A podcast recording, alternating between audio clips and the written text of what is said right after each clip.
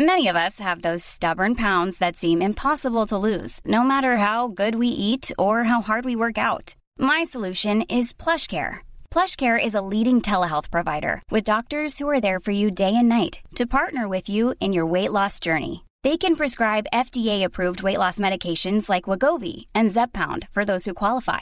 Plus, they accept most insurance plans. To get started, visit plushcare.com/weightloss. That's plushcare.com/weightloss. Chris Chope's attitude was not that he was in favour of upskirting. I'm not seeking to defend him. I think he was wrong, but I'm simply seeking to explain. His argument was, if this measure is so important, the government should introduce the bill as a government bill. But that's the system. That's the system. Who is Christopher Chope to say there should be no such thing as a private member's bill? And one person can object and stop it. Yes. Explain that to me. The answer is that bills become law as private members' bills on the basis that they are widely popular and that there is consent. If at an early stage that consent does not exist, frankly, it stops the bill in its tracks. Oh, so Chope understands consent in this fashion. That's interesting. Yeah. I mean, he was just how ironic. Absolutely inveterately opposed to the bill being introduced as a private member's bill.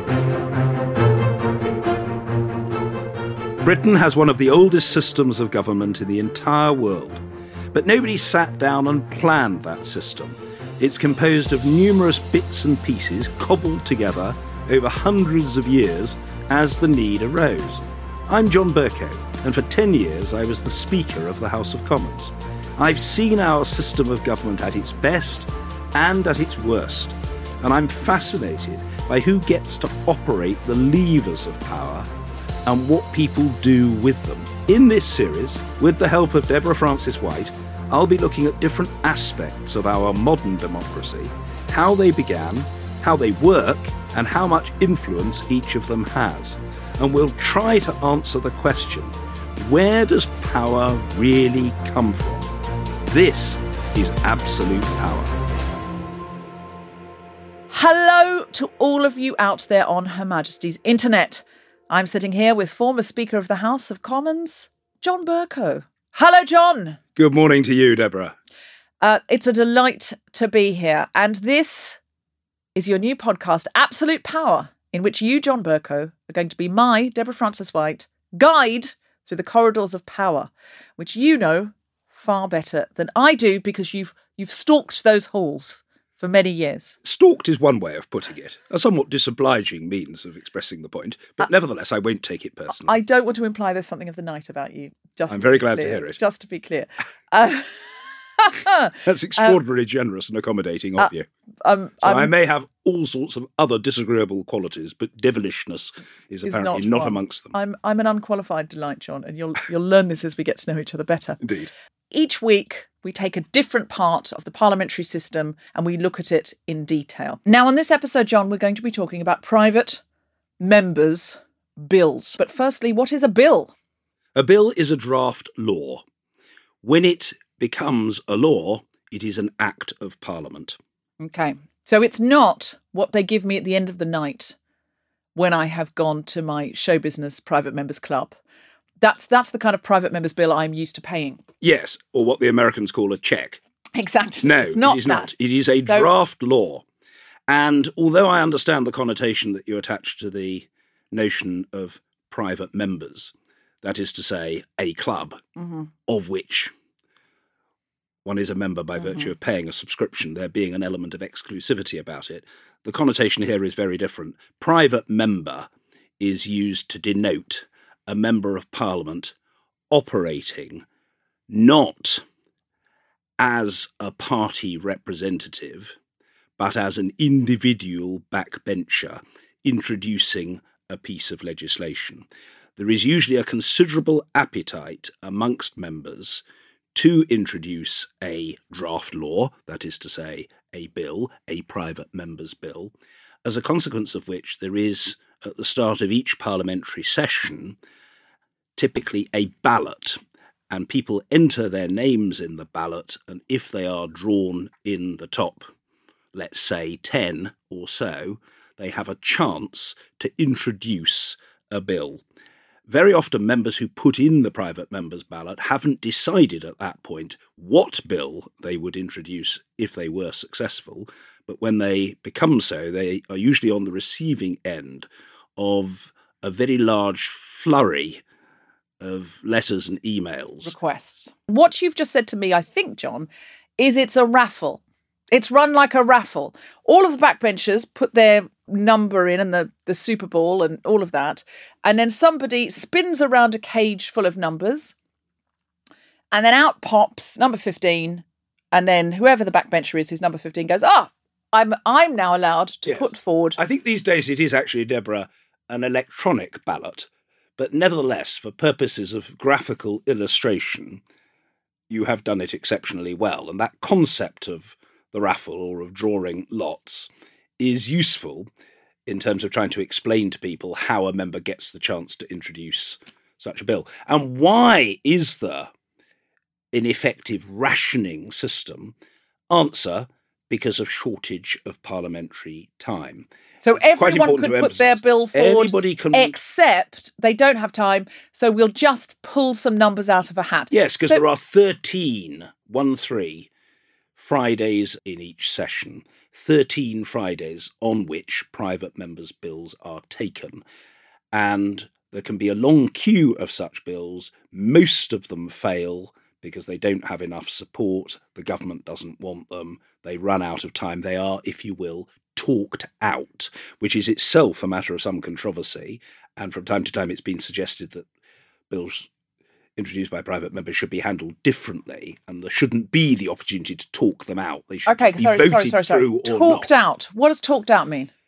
Talking out a bill means talking on it until the deadline for that day's private member's business has been reached. So it's like filibustering in America. And the matter has not been decisively determined, and that is talking out. And the concept of filibustering is applicable in this case. Now, strictly speaking, if you're taking a very technical view of it, filibustering is impermissible.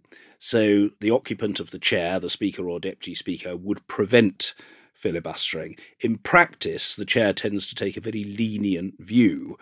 And if the member on his or her feet appears to be making remarks that broadly appertain to the bill, he or she is probably going to be given fairly free rein. And so under our existing system, if the member piloting a bill doesn't have sufficient support present that day to force what we call a closure motion, that is to say, a motion that brings the debate to a close and proceeds to a vote on the substantive motion, if a member doesn't have that, and very often on a Friday they don't because most MPs are in their constituencies, the scope for talking out of a bill is very great. OK, so in America, there's a thing called filibustering. And if anyone here, any of our listeners haven't heard of it, they literally stand there and read a Dr. Seuss book to try, and they're allowed to. They're allowed to read the back of a cornflakes packet. And they do this to waste the time so that people never get to vote, which should be illegal, surely.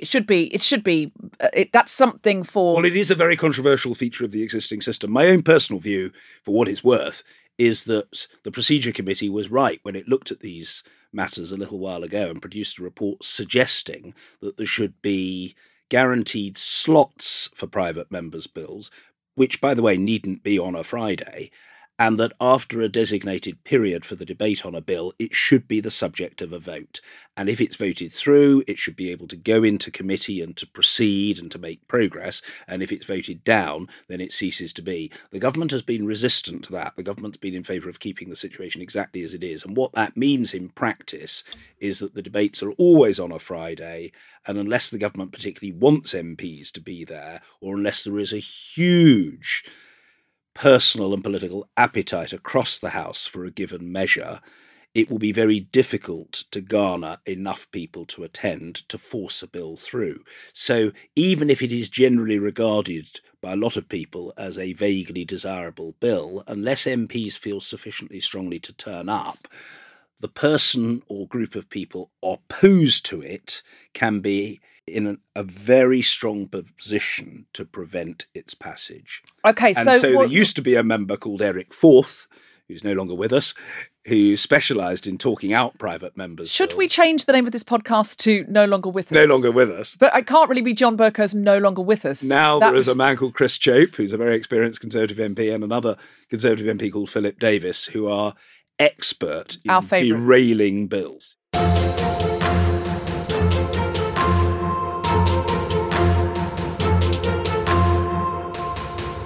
So my friend, Gina Martin, she went to a music festival and a man put his mobile phone camera up her skirt and took a picture without her consent or permission. He was a stranger. She didn't know him. The police were there at the music festival. They said, look, there's really nothing we can do about this because it isn't illegal. Now, Gina Martin was a citizen, just, doing her thing. She was a young woman. She wasn't in any way, she had not previously been politically active, but she said, this isn't right. And the reason there isn't a law against this is because it's a new phenomenon. Yes. Gina then decided, I'm going to do something about this because I've been a victim of this and I don't want this to happen to anyone else. So Gina found an MP who had won the great tombola at the village fete that is our parliamentary system, so was able to bring a bill to the House of Commons and say, hey, we'd like this to be a law. Do you know what happened to know the MP that brought this bill? Vera Hobhouse, the Liberal Democrat Member of Parliament for Bath. Okay, so... she introduced the bill. So Vera, who's a Liberal Democrat, said, yes, I absolutely think that men should not be able to take pictures up skirts. Now, an interesting thing about this, John, is it was already illegal in Scotland. And what do we know about Scotland? Why might it have already been illegal in Scotland? Kilts. Uh-huh. So when it affects men, there's already laws. They're active on the matter. There's already laws. That's my theory about why it was already... Yes, so in other words, you are disputing and rubbishing the notion that it was the intrinsic progressivism of Scotland. Well, I love... the regard to male interests. I love the progressiveness of Scotland, but also I do think where there are kilts, there are laws. Now, John, my friend Gina then had to campaign in order to get enough people to go, yeah, this is really awful, let's create this law. There's a new technology here. It's being abused. It's very distressing for women. These pictures are often put on the internet and distributed. It's a horrible thing. And so I think most people, hopefully every single MP, anybody who would be voted, no matter the party, would go, yeah, we don't want this abuse and this harassment and invasion of women. We want this to be a sexual assault. And so there was an MP that voted against it. Who was that? Chris Chope objected to the bill and therefore it didn't progress any further. It was in a list and at the relevant point, he, if memory serves me correctly, shouted object and it wasn't able to proceed further. Why? And there was annoyance on both sides of the House. Chris Chope's attitude was not that he was in favour of upskirting. I'm not seeking to defend him. I think he was wrong, but I'm simply seeking to explain. His argument was, as it tended to be with almost all private members' bills and continues to be, that if this measure is so important, if it is to the public good that it should be introduced, the government should introduce the bill as a government bill. We should not be legislating on a Friday with relatively small numbers of MPs present for changes in public policy through the law. But that's the system. That's the system. Who is Christopher Chope to say there should be no such thing as a private member's bill? And one person can object and stop it. Yes. Explain that to me. And I don't mean, I'm sort of basically saying, John, explain yourself in as much as you presided over a house where one person can object and everyone has to just go, yeah, fair enough.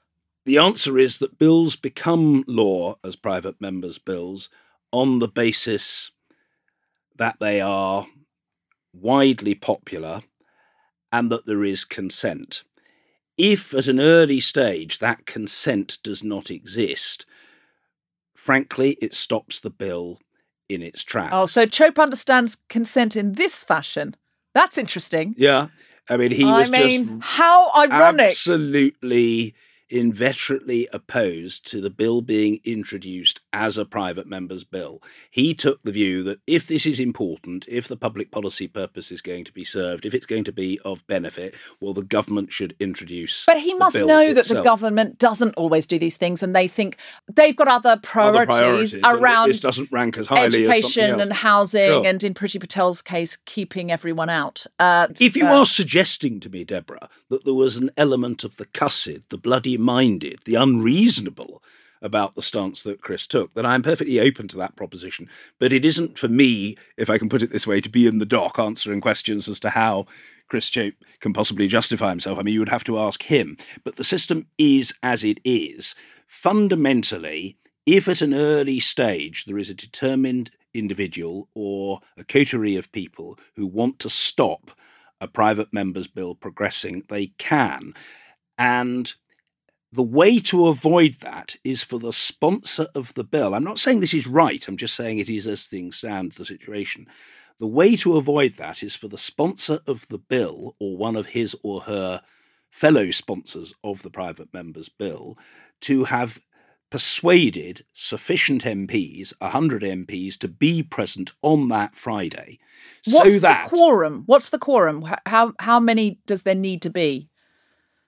If memory serves me correctly, unless there are 40 members present, precious little progress is going to be made at all. But if you want to bring the debate to a close and have a vote on a particular part of the bill or on the merit of the bill at the first stage, which is called second reading, you have to have 100.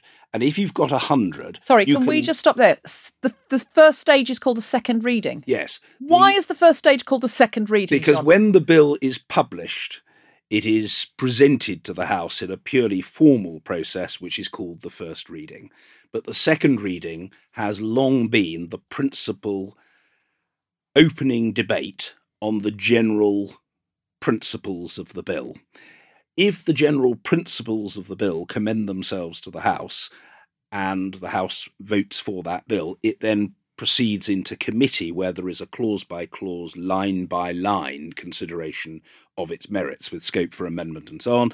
And then there is a report stage of a bill when the work of the committee is reported to the House. There is a report stage and then finally a third reading, and then the bill goes to what we call the other place, namely the House of Lords. Is that called the other place? Is that what they call it? It's known in the House of Commons as the other place. Sometimes members do refer to the House of Lords, but it is common and old-fashioned, but still common for it to be referred to as the other place. You can see why so many of our leaders went to Oxford and Cambridge, because there's all of that.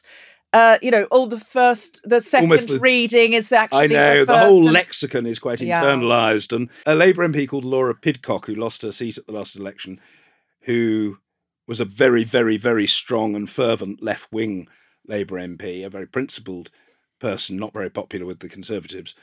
And the Conservatives weren't very popular with her, but she held very strong socialist values. And I remember Laura on one occasion saying that she thought that the lexicon, the practices, the terminology, the customs of the House were deliberately designed to intimidate ordinary working people. And she was determined not to be intimidated, but she didn't think there was anything accidental about it. It was something of a conspiracy theory, and I don't say that I subscribe to it, but I could see what made her think that. She felt that she was an outsider coming in, and some of these rather elaborate and fusty customs seem to be designed to put you in your place. Anyway, we digress. They're shibboleths, really, aren't they? They're things where if you don't know them, you're not really one of us. Yes. As far as the upskirting bill is concerned, it's not for me to defend Chris Chope, and I'm not here to defend Chris Chope, and I'm not defending Chris Chope. I'm simply explaining his position. His argument. How do you feel about Chris Chope?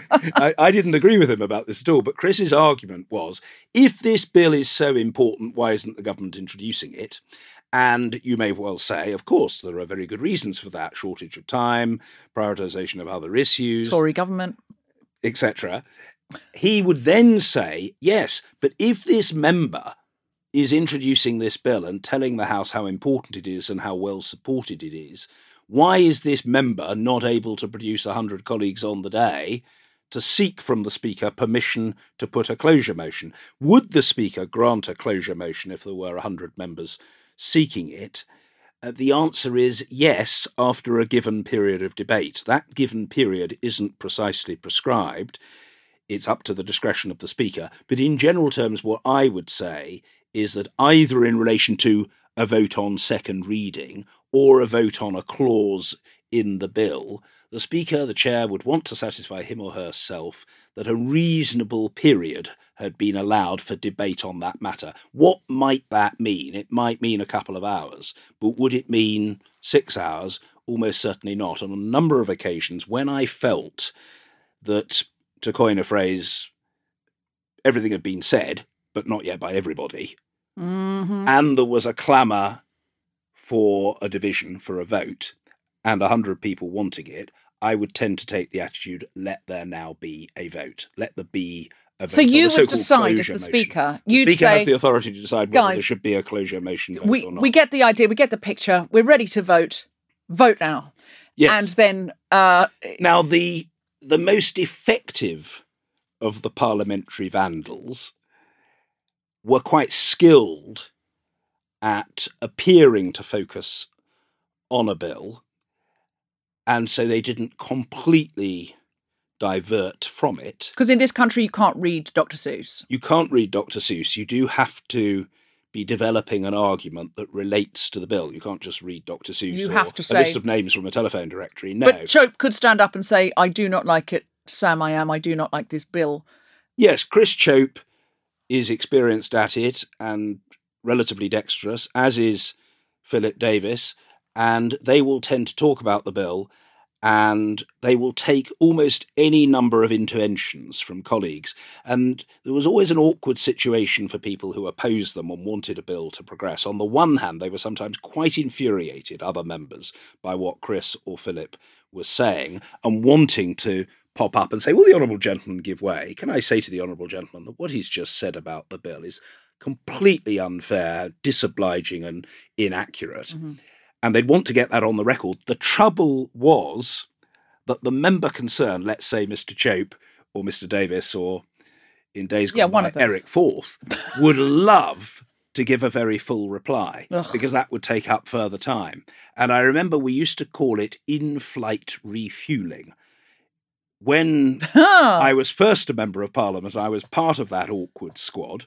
I'm revealing my guilty secret here. So you've done this. I don't think I personally caused a private member's bill to fail, but I would sometimes assist Eric Forth in the early years that I was in the House. I would say, would my right honourable friend give way?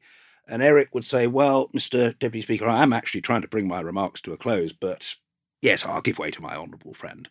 And I would interrupt with a question. And Eric Forth would tend to say, well, Mr. Deputy Speaker, my honourable friend makes a very powerful point, and in fact, his inquiry is so discerning that I think it warrants quite a comprehensive treatment in response. And I hope the House will forgive me if I attend to my honourable friend's point in some detail. This is your version of Dr. Seuss. Eric Forth was fond of engaging in some preliminaries, and he was very skilled at it, and he would speak for a quarter of an hour or so, and then he would say, now, Mr.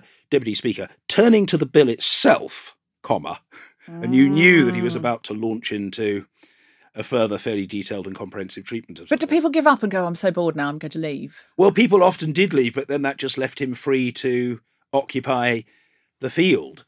And, you know, from time to time, he would tease and rile members opposite by saying, Mr. Deputy Speaker, the House will be pleased to know that I am approaching the conclusion. Labour members would look absolutely relieved and delighted. Pause. Of my preliminary remarks. Oh my God.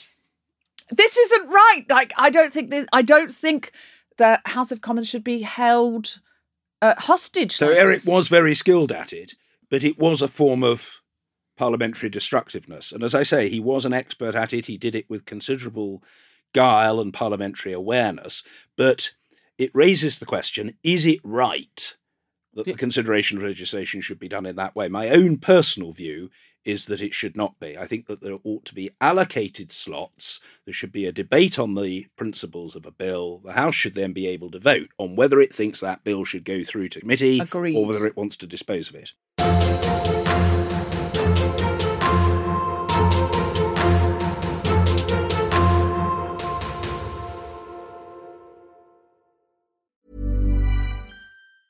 If you thought the only way to get a more defined jawline with natural-looking results was through surgery, think again. Juvederm Volux XC is a non-surgical injectable gel filler that improves moderate to severe loss of jawline definition and can help you achieve natural-looking results with little downtime. Even better, this improved definition lasts up to 1 year with optimal treatment. No maintenance required. Improve jawline definition for a smooth, sculpted look with Juvederm Volux XC. For important safety information and to find a licensed specialist, visit Juvederm.com. That's Juvederm.com. Not for people with severe allergic reactions, allergies to lidocaine, or the proteins used in Juvederm. Common side effects include injection site redness, swelling, pain, tenderness, firmness, lumps, bumps, bruising, discoloration, or itching. There's a risk of unintentional injection into a blood vessel, which can cause vision abnormalities, blindness, stroke, temporary scabs, or scarring. Talk to a licensed specialist to find out if it's right for you. Even when we're on a budget, we still deserve nice things.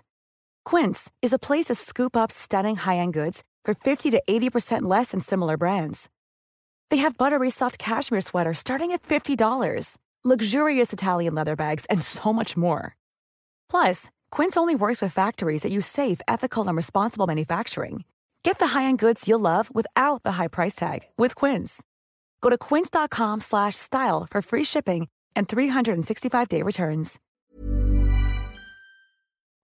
So, John, the stat that I read was 95% of government bills pass. Yep. So if the government say, we want this, this is the bill, it's going to pass into law, it probably is. Yeah, overwhelmingly likely. Overwhelmingly likely. But, because a lot of people have to rebel otherwise, but only 11% of private members' bills pass.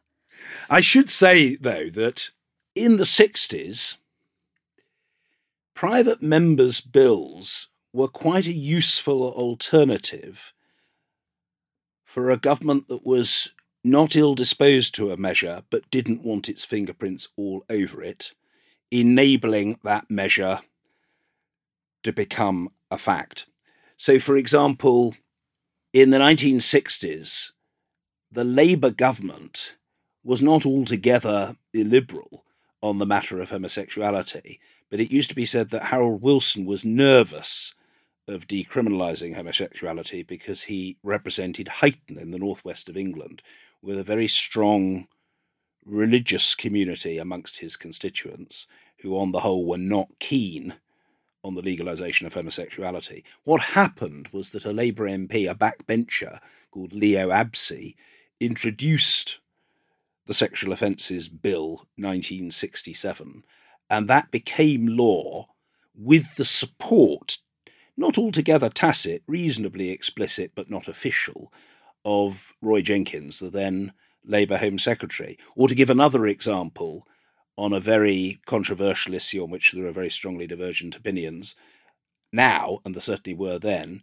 David Steel, the Liberal MP at the time who became a Liberal Democrat, introduced the Abortion Bill 1967.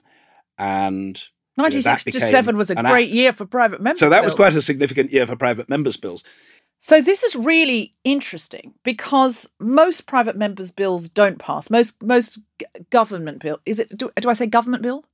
Most bills are government bills. So government. So and just, most of the time, if the government doesn't want, and I think I started by saying, if the government doesn't want a private members' bill to become law, you can almost certainly bet your bottom dollar that it won't become law. There is one exception. There are exceptions to everything in politics. And the one exception, Deborah, I suppose, is if the government hasn't got an overall majority and if there's a strong will elsewhere in the House for a particular course of action, that particular course of action can transpire. But what you're saying to me is if it were not for private members' bills, we would not have legalised homosexuality in this country, certainly not as soon as we did it. Like, it probably would have happened, but it would have been delayed. But I mean, hopefully by now. So it's a sort of sneaky way of having large quantities of delicious cake and then going, oh, more cake. Mildly circumlocutory way of achieving the objective. Yes. That is to say, not spoken out for directly and trumpeted from the dispatch box. So are facilitated behind the scenes. So are those the ones that get through? By parliamentary acquiescence. This is it's because at 11%, so a very low hit rate. Yeah. Are those the ones that get through? The ones where really there's a sort of unspoken whip for it? Yes, I think that's true to say. Where there is very strong support across the House and an inclination to make it happen, it can get there. And it can sometimes be convenient for the government simply to say, well, we have heard and will heed the wishes of the House. They might not have wanted to do it directly themselves. Mm-hmm. Now, Gina Martin's upskirting bill did not get through on a private member's bill. So did she then have to say to the government that... Yes, and the government then committed to its introduction. The government made clear its strong disapproval of the action that Chris Chope took, and indicated beyond doubt that it would legislate on the matter. And that so Chris Chope just wasted the time of Parliament, really, because it went through anyway, but now it has to go through on a Wednesday rather than a Friday. Yes, I don't think he would look at it like that. He would say that he was using the existing system to register his point. But very large numbers of people would say that he had wasted time and that he had delayed a necessary and overdue measure, which had overwhelming support in the House of Commons. So was there still a value in Gina Martin going for the private member's bill first because it put it on the agenda? Yes. And because also people were so pissed off with Chris Chope. Yes, and Gina Martin couldn't be expected to have perfect information. She couldn't be expected as a citizen to know in advance quite how bizarre the behaviour would be towards the perfectly sensible measure which her campaigning had brought about. So I don't think there was anything to be criticised about that. Would it have been desirable in retrospect is always easy to look with hindsight if the government had simply legislated on the matter? Yes, but I think the government would say, well, we weren't to know that this very sensible measure, which we knew had widespread support, would be objected to in this rather destructive way. How do I get Chris Chope out of the room so that he doesn't just object out of bloody-mindedness? You can't get Chris Chope out of the room, as you put it, so that he can't object out of bloody-mindedness. The issue is the strength of forces. If you've managed to get more than 100 people, then that person wanting to object isn't going to be able to do so because the 100 or more will have forced a vote on the bill. And if the bill is more popular rather than less popular, then it will make progress, whatever the dissident voice might wish. The difficulty comes if you think you've got passive support, but it isn't explicit, it isn't manifest, it isn't articulated.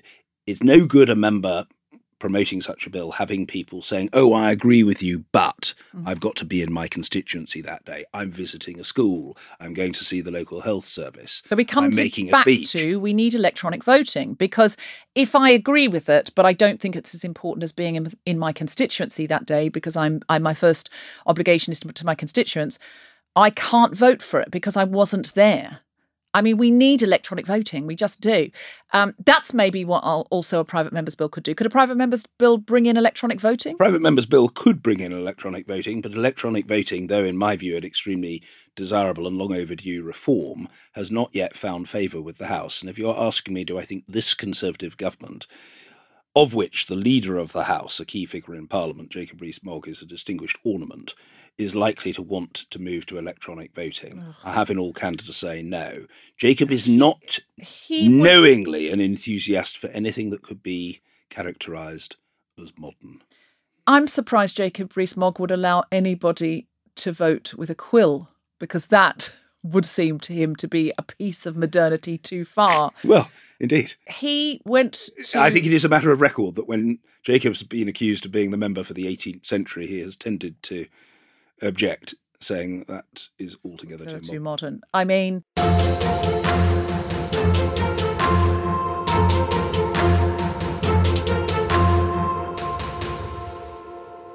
We've got a question from a listener. EB on Facebook says, is there a problem with the press overreacting to news of private members' bills being introduced, which have almost no prospect of becoming law? Yes, I wouldn't say that it's a huge problem, but the questioner does identify a relevant point. Sometimes it's just as true in other respects. For example, a lot of members are encouraged to sign early day motions in Parliament, which is a means by which to express a point of view. The difficulty is that quite a lot of constituents wrongly imagine that early day motions are voted upon or even can become law, and that's simply not true. In fact, one critic of early day motions once described them to me as the equivalent of parliamentary loo paper. Wow. Finally, John, where would you put private members' bills in terms of influence in British politics? Where do they sit on the scale from basically irrelevant to absolute power? Nearer to basic irrelevance than to absolute power. And yet, no death penalty, have made a difference. LGBTQ. Well, that's why, it isn't susceptible of an absolutely straightforward answer. There have been some worthwhile and progressive reforms brought about by private members' legislation. But if you ask me, in the average year, is a major difference made to the British polity by private members' bills? The answer is no. The answer is 11%. The answer is 11%. And so it's a small minority. It's a small minority of overall legislation. And of those private members' bills introduced, as you say, they're almost 9 times out of 10 going to fail. So there's no way that they could be said to constitute absolute power or anything near to it. They can make a difference at the margins and have done so. But are they the most reliable or predictable source of meaningful change? No.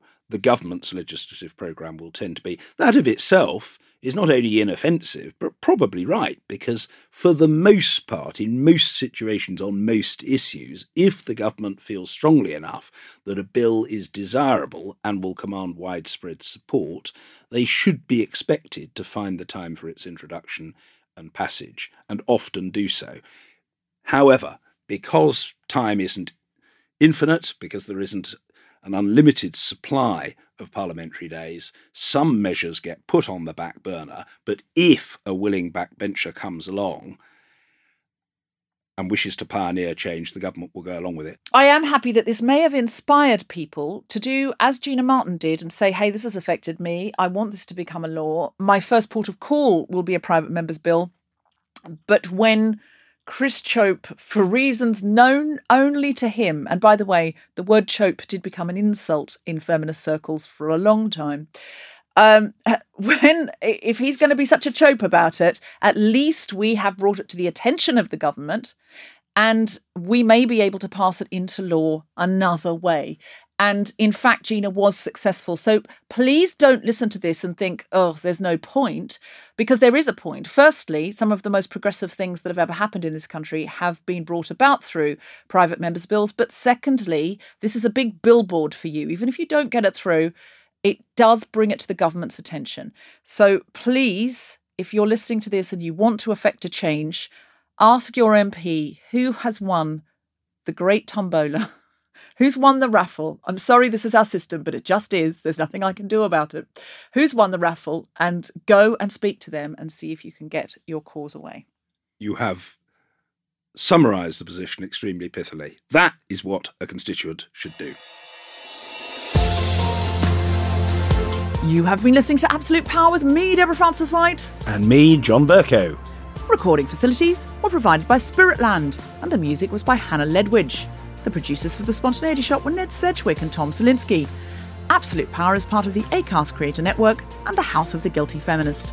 For more information about this and other episodes, visit absolutepowerpodcast.com.